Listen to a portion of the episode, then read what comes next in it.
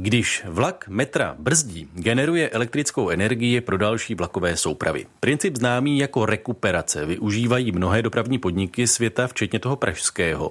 Ve Vídni ovšem pomáhá tato elektřina z brzdění pohánět třeba také eskalátory na několika stanicích najednou. Více zjišťoval Štěpán Sedláček. Pokud jedete ve Vídni metrem na fialové lince U2 nebo červené U1 a přijíždíte do stanice, vlak brzdí stejně jako všude jinde, ale energie získaná z brždění možná někde právě pomohla rozjet výtah. Hledáme cesty, jak systém optimalizovat a snížit ztráty energie na minimum. Vysvětluje Eva Koušnigová z vídeňského dopravního podniku, kde má na starosti energetická témata. Proč se rozhodli zkusit využít energii i mimo napájecí síť vlaků? Inspirovali se přitom zejména v Bruselu, kde technologii začali testovat už dříve.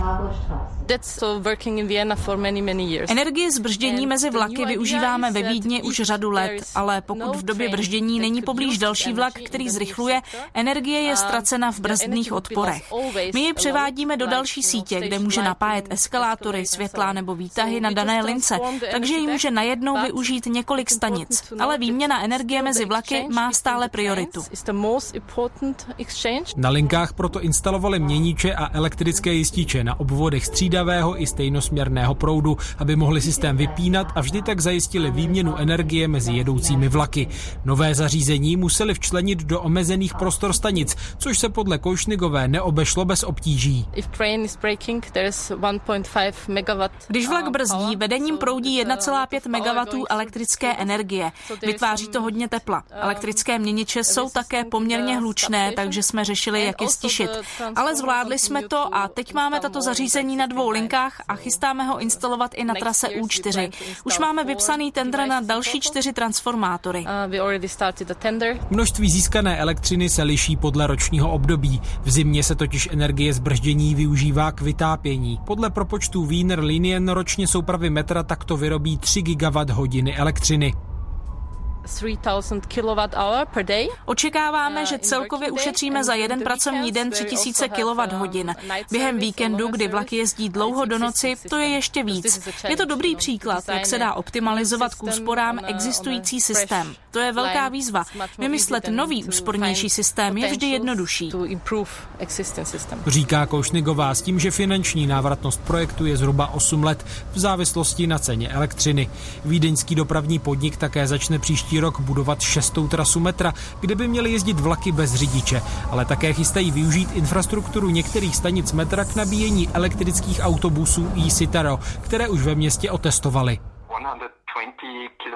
Máme vyzkoušeno, že na jaře a na podzim elektrobus na jedno nabití ujede za běžného provozu 120 km. V zimě, kdy je třeba topit, to bude zhruba 90 km. Ale v létě by mohli maximálně urazit i 150 km bez dobíjení. Společnost IBAS Plen Cášské univerzity nám spočítala, že k nahrazení 42 autobusů s dýzlovým motorem potřebujeme asi 62 autobusů poháněných bateriemi. Objasňuje Johannes Lieberman, který se ve vídeňském dopravním podniku zabývá využitím elektromobilů a vodíku. Podnik plánuje v nadcházejících letech nakoupit 62 standardních autobusů s elektropohonem. Jejich využití dává podle Liebermana smysl v případě linek, kde autobus neurazí více než 200 km za den. V případě delšího dojezdu a větších autobusů se nabízí využití vodíku. Počítáme s tím, že ve Vídni bude moct tento autobus s plnou nádrží ujet až 450 kilometrů. To už je srovnatelné s naším dýzlovým vozovým parkem.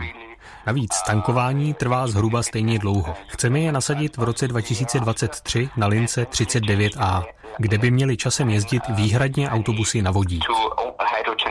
Vídeňský dopravní podnik v rámci klimatických opatření také od ledna odebírá bezemisní elektřinu, která pochází z rakouských obnovitelných zdrojů. A právě i o odklonu od fosilních paliv v energetice bude zítřejší díl, který začne o něco výš proti proudu Dunaje v polozapomenuté jaderné elektrárně. Z Rakouska Štěpán Sedláček, Český rozhlas Plus.